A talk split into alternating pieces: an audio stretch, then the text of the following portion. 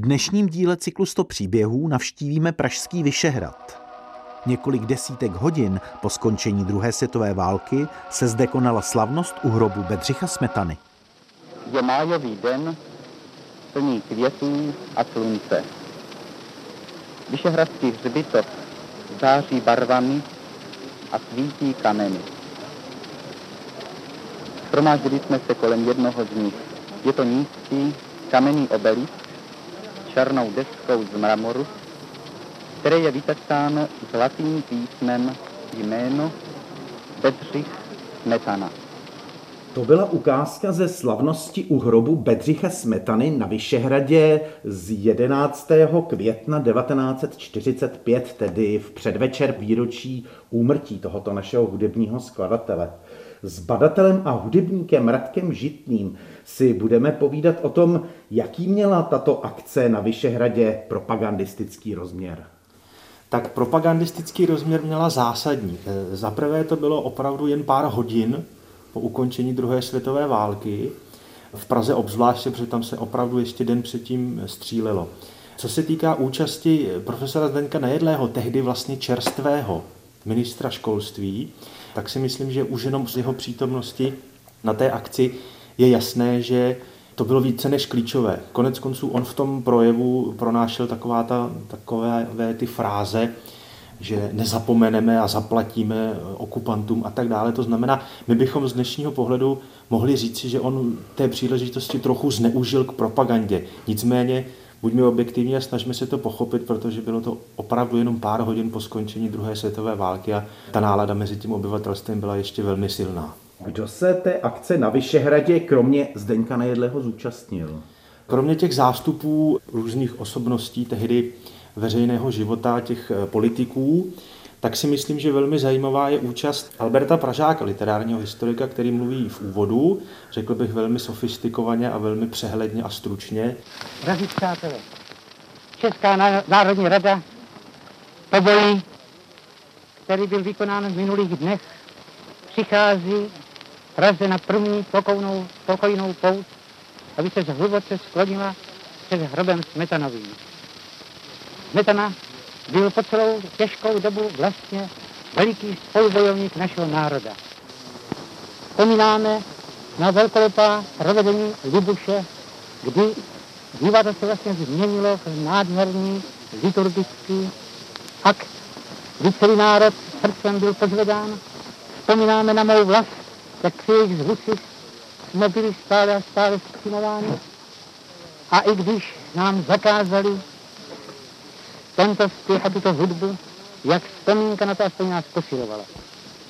Smetana vlastně byl největší spolubojovník našich myslí. Je proto přirozené, že děkujeme především jemu, že naši existenci svým geniem představoval a také obhajoval.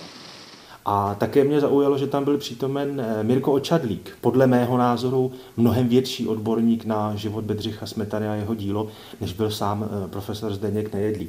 Je škoda, že Mirko Očadlík nemohl tehdy promluvit, protože on byl tou klíčovou osobností tehdejších dnů, protože, jak je dobře známo, pouštěl gramofonové desky Bedřicha Smetany v květnových dnech a najednou v tu chvíli v tom jeho slavném monologu nebo v tom jeho slavném projevu o Bedřichu Smetanovi dopadla ta bomba na budovu Českého rozhlasu.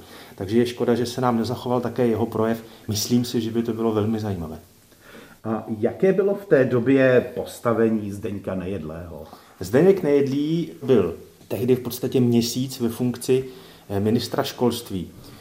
Byl samozřejmě velmi známým rétorem, byl přesvědčeným komunistou. Je potřeba si uvědomit, že nastupovala nová politická garnitura a Zdeněk Nejedlý byl velmi promyšleně dosazen do této funkce, i když ní vlastně pak ve finále vydržel jenom rok, ale to jeho pojetí nejenom Bedřicha Smetany, ale vlastně i husitství a Aloise Jiráska bylo velmi klíčové pro ten úspěch komunistů v těch nastávajících volbách. Takže jak je vidět, oni už od prvních hodin osvobození na toto mysleli a proto Zdeňka Nejedlého do této funkce dosadili. Drazí přátelé, zvláštní city. Stojíme jistě dnes na svobodném už Vyšehradě zase čistí lidé nejčistšího českého člověka u hrobu Bedřicha Smetany. Je to zvláštní schoda okolností, ale ne bezvýznamná a ne nahodilá. Že naše osvobození tak připadlo na dní, které my jsme vždycky ctili a oslavovali jako dní Smetanovi. Smetana byl nám vždycky znamením vítězství. Smetana byl nám vždycky největším pramenem důvěry v dobrou a čestnou budoucnost. Smetanův úmrtný den, nejsmutnější den jeho života, i ten připadal na měsíc máj, na 12.